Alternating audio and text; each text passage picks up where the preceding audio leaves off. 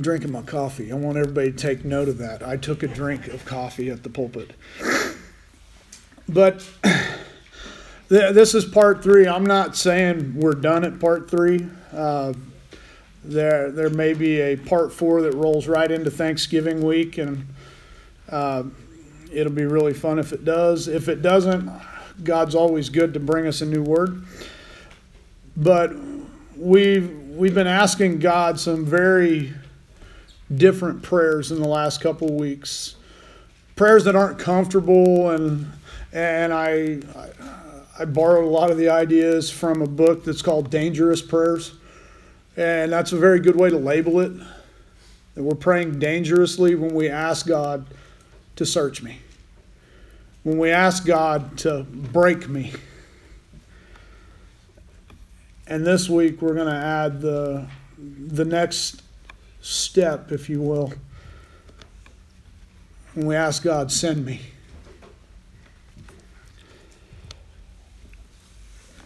being the week that we celebrated uh, Veterans Day, I I couldn't help but throw in one of my favorite patriotic quotes.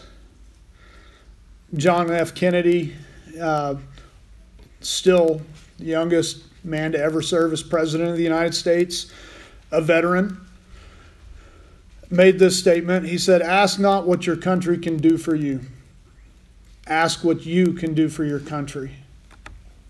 And it's going to feel very much like a, a statement of faith when, when we begin to look at it through the eyes of what happens in our, in our spiritual walk with the Lord when we stop asking for what God can do for us and begin to ask God, What can I do for you? And you want to talk about radically transforming your prayer life, it will do it. And Sunday school people, you're going to love this. Isaiah. We, we've spent a lot of time the last few weeks in Isaiah, and this is one of the clearest conversion stories of the Old Testament. And people get kind of want to spiritually debate that sometimes, and we'll have that debate. It'll be fun. You you go ahead and meet me afterwards. We'll talk about it. But uh, it's very clear cut that Isaiah is going to have an encounter with God, and God's going to radically transform his life and give him a purpose. And if that's not a conversion, I don't know what is. So, in the year King Uzziah died, I saw the Lord sitting upon a throne, high and lifted up, and the train of his robe filled the temple.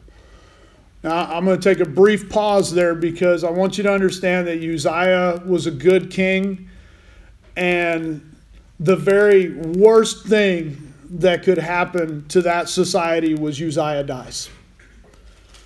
So I, I want you to get the, the time and place that Isaiah has this moment. He could have phrased this in the very worst year in the nation I lived in's history. I saw the Lord. So, for some of you that get really, really ambushed and overwhelmed by the political scene, this is your verse. In the very worst year our country saw, I saw the Lord. So, no matter how bad it gets, you can still see the Lord. And he saw him high and lifted up, and the train of his robe filled the temple. And I know I've broke that down for you before. And, and for people who may not have been here, I promise you, if you want me to, I'll go aside and, and, and help break down the symbolism there because, man, it's a lot of stuff that we can't unpack and get today's message in. But he saw the Lord. His robe filled the temple, and above him stood the seraphim. Each had six wings. With two he covered his face, with two he covered his feet, and with two he flew. That, that will blow your imagery of what angels look like in a hurry. Okay? For those of you that can't wrap your head around it, they look more like weird bugs. We don't know what their faces look like because they cover them with wings. We don't know how many feet they actually have because they just cover them with two wings and they fly with the other two again, there's some things we could go into that I don't have time to break down. I got to keep moving, and it's hard for me. I promise you that's hard because I really like to, to unpack everything I can unpack.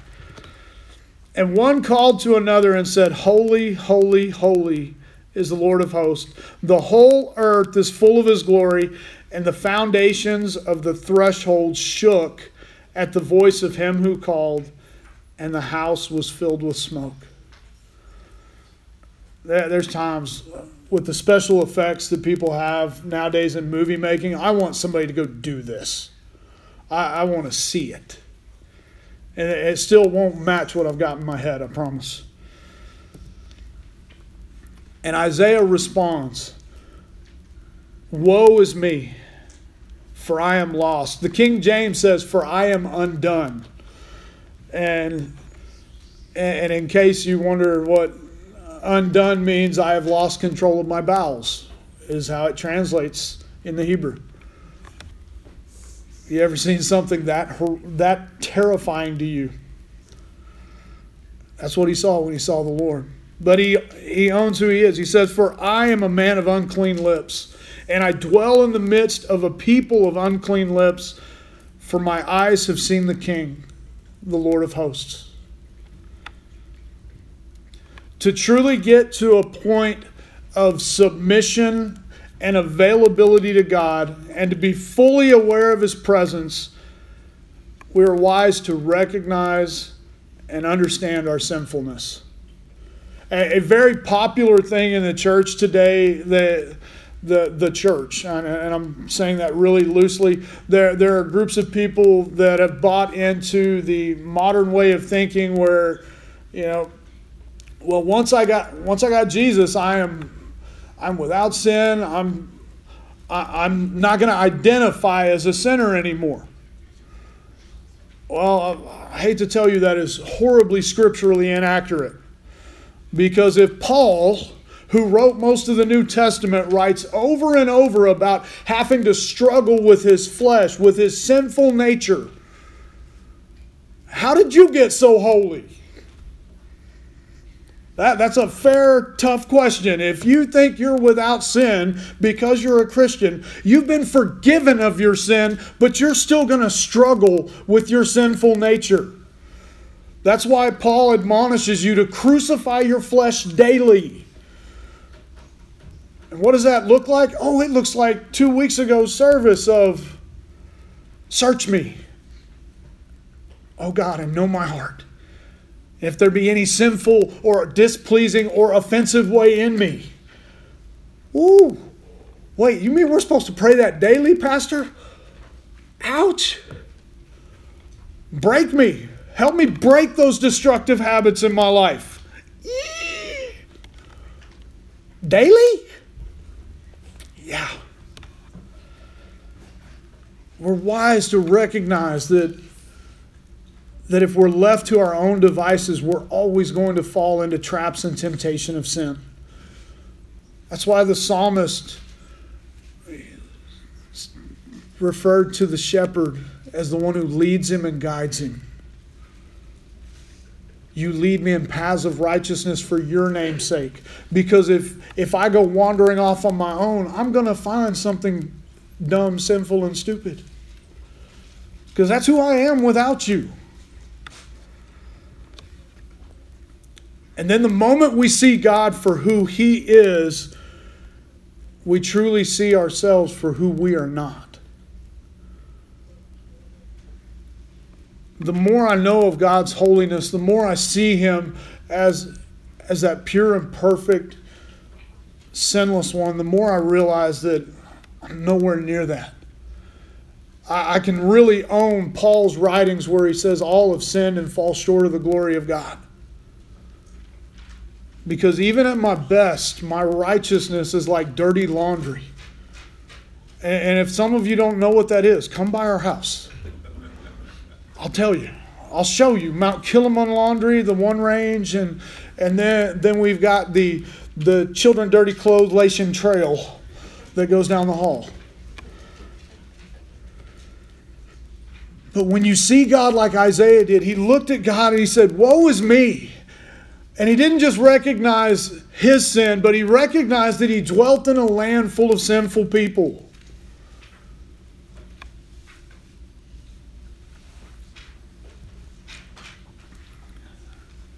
And there's more to the response because God's not going to leave you stuck at seeing that, yes, without Him, you're sinful and lost and wretched and broken in a world that's sinful, lost, and wretched and broken. God's going to say, Hey, I got something for you to do.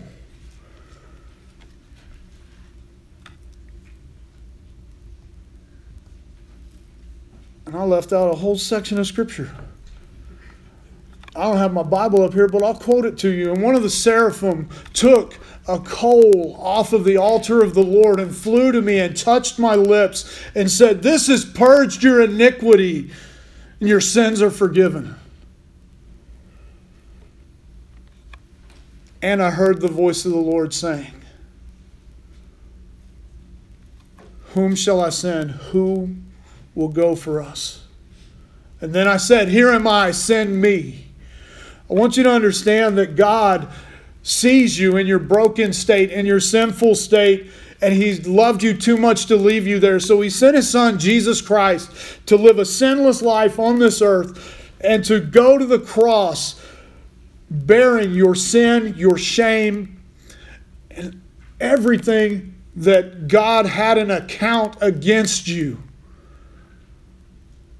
And He wiped out your ledger.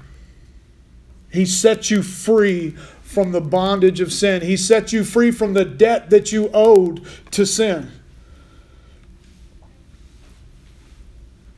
And the Bible says he cast it as far as the east is from the west, never to remember it again.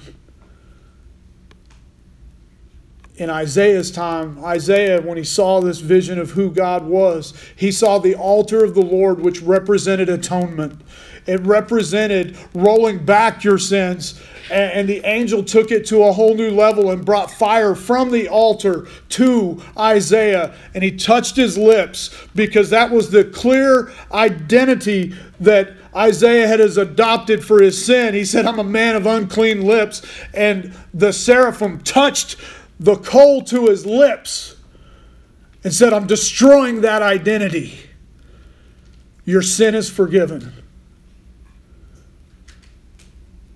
And how does Isaiah respond? Isaiah responds because now, without the bondage of sin blocking him from hearing the voice of God speaking to him, he hears God saying, Who will I send? And who will go for us? And he says, Here am I, send me. Here am I. In Hebrew is Hanani, which is a call to attention by a warrior saying, I'm ready to go to battle. I don't even know what the orders are, but I'm here, I'm at attention. And I'm sure Jim can tell you about boot camp. There's times you stand at attention for the sake of standing at attention. There's a lot of people in the church who have never come to that point in their relationship with God because they don't want to pray and ask God, God, what do you want from me? They want God to be that genie that they, well, God, I need you. I, I need you to do this. I need this. I need that. There were a 100 million people praying that God would give them the lottery numbers for 1.9 billion reasons. And, there's people like, yeah, yeah, yeah, yeah. If you bought a ticket, don't be ashamed. I'm not mad at you. God's not mad at you. God didn't bless you with 1.9 billion reasons not to be here this morning, so we're okay. If he had, cut that tithe check, baby. That's all I got to say. People are like, wait, you, uh, you, you can't say that. Why can't I? If God gave me 1.9 billion, I'd be cutting some tithe checks. Be cutting a whole lot of other checks too. I'm just telling you. But it's a call to attention. Here I am. Hanani, here am I and, I can't pronounce the Hebrew for send me, but it's an absolute call of surrender. That I don't even care what the directive is, I'm going. Which I, as I began to study this, I thought, man, what a what a picture of a Veterans Day right there. You know, men and women who answered the call without knowing what the orders were when they signed up. That, that's, that's a powerful imagery.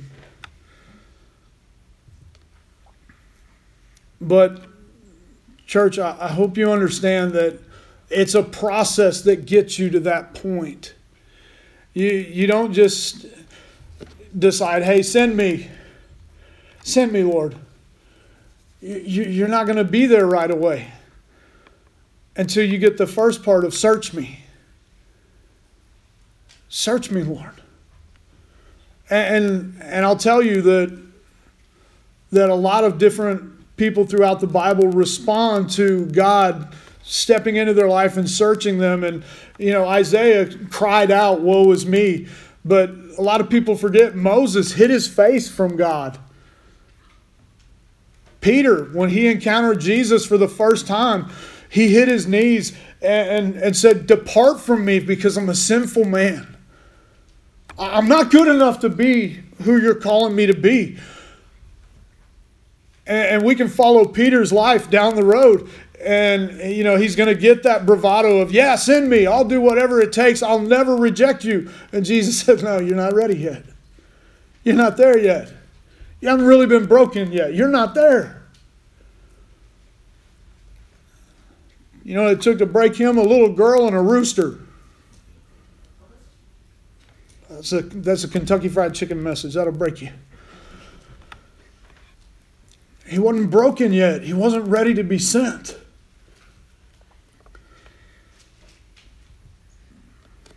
We, we battle this every day.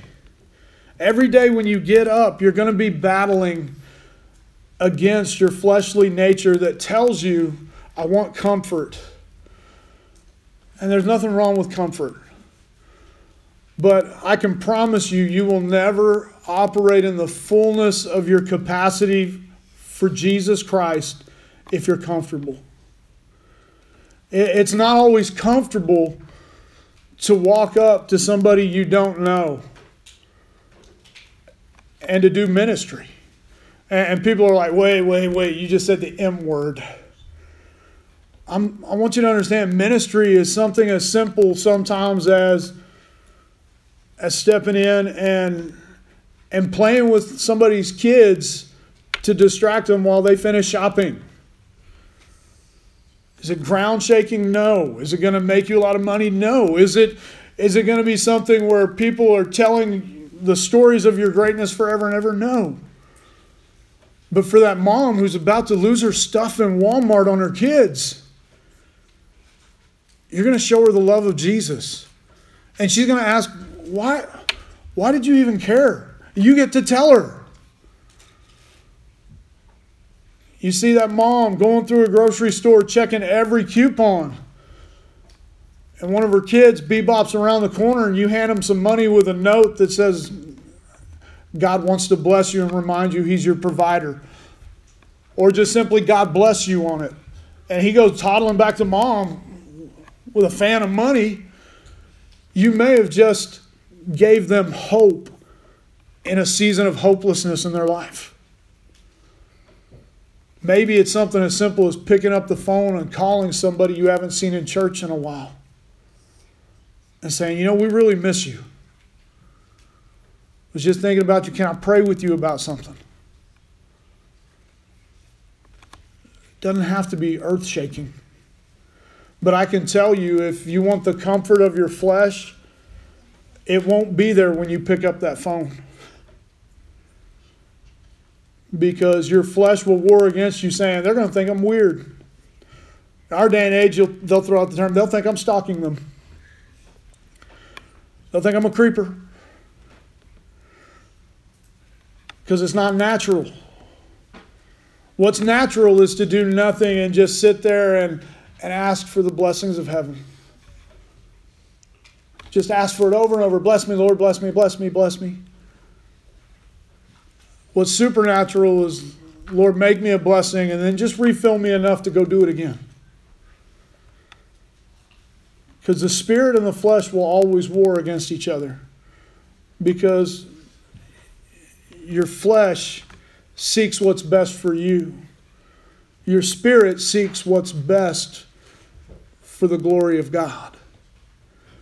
And, and God says, you know, I, I own all of the silver and the gold, they're mine. I'll share my glory with no one. God technically has ownership of you if you want to get legalistic. He paid a debt for you that you couldn't pay. And you get to decide whether you give him transfer of ownership or he already owns the debt. He paid it. Whether you acknowledge that he owned it and you start to live for him is up to you.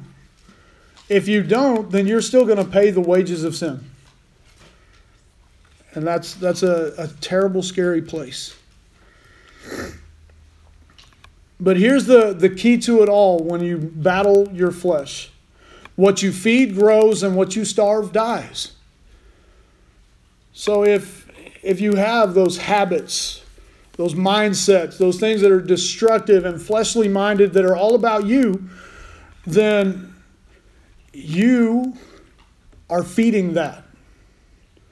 And the more you feed it, the stronger it grows. Well, what happens if suddenly you start to feed your spiritual man and the only food you really want is that spiritual food, the Word of God, time in His presence, the living water of Jesus flowing out of you? What happens when you start to feed on that? And you start to take these little steps into small acts of faith. Maybe it's just smiling at that coworker you can't stand. Maybe maybe it's paying for the person behind you in the drive-through. That's not a tremendous act of faith, and it's a small monetary sacrifice unless it's the Manning van behind you. You got to be aware of those minivans. You really better be prayed up because it'll hit your pocketbook. But the, the reality is that as God uses you more, you want to be used more for His glory.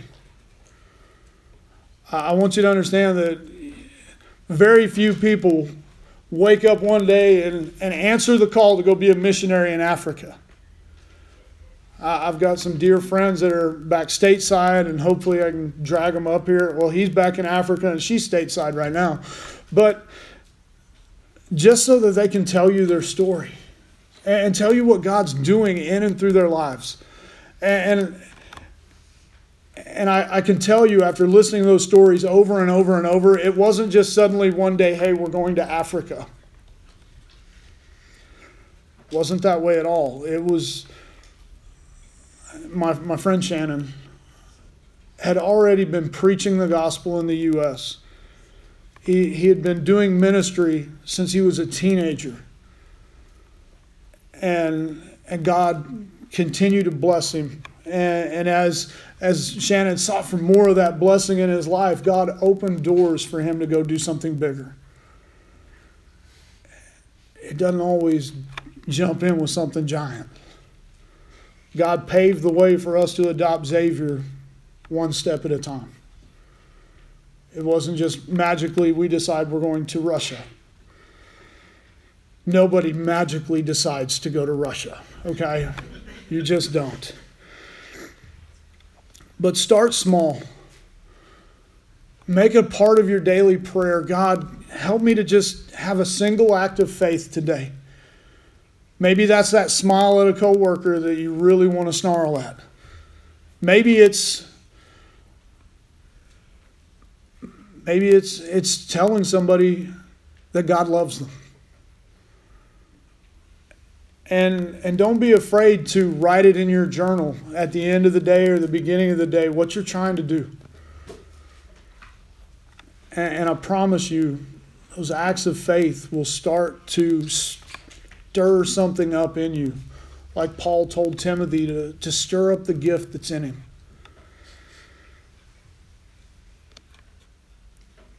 Make your life to where the answer is yes. Now, what's the question?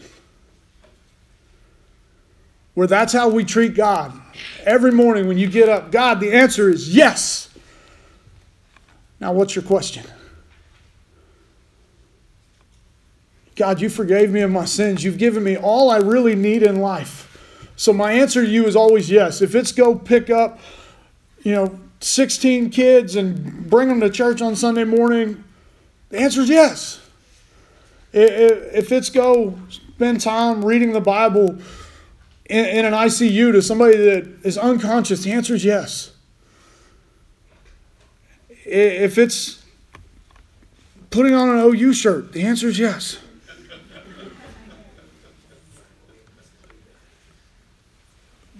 Because God is worthy of our yes, no matter what the question is. He's given us everything we ever need. And if you want to know Him more, you have to know that the answer is yes before the question comes up, because that's what Jesus did. Jesus knew the answer in the garden before he ever prayed. Before he ever prayed, he knew the answer. And his answer was already yes. It comes out a little more King Jamesy, like, not my will, but yours be done. It's yes. Search me, break me, send me. Here I am. Send me. I want you to understand, church, when your prayer becomes focused on who God is rather than what He can do, because a lot of what He can do, we're very selfish about. God, I want you to heal my friends. God, I want you to bless my finances. God, I want you to, I want you, I want you, I want you. God, what can I do for you? God, how can I bring you glory? God, even if if my life is just a, a terrible dumpster fire right now, can there, there were some Hebrew guys that got thrown in a pretty big dumpster fire and, and they brought you glory. I want to be like them. Wait, Pastor, you can't pray that. You can't pray to ask for suffering. If it brings God glory, then yes, bring it on. Well, you, well yeah. whatever your I can't, you have to ask yourself if God could get glorified through that, is your answer yes? Because Jesus already promised us in this world you will have trouble. But don't be discouraged. I've overcome the world. And if I put you into trouble, I'll get you out of it because it brings me glory that you're able to do the things that I did. And Jesus promised that we would do greater things than he did. I still can't come up with one that's better than walking on water. That's pretty great. Calming a storm with his hands, just stepping out and saying, Peace be still. I'll tell you, he didn't get there by, well, here am I send Peter. He got there, when he left the hall of heaven, it was send me. Send me because, Father, you've enabled me to be the way, the truth, and the life. I want you to understand you have that same mission. Jesus left it with you. He said, Go into the world and preach the gospel, making disciples of all men. So you don't just get to tell them about it, you have to live it out in front of them so they can learn to copy and live it out too. Here am I, send me.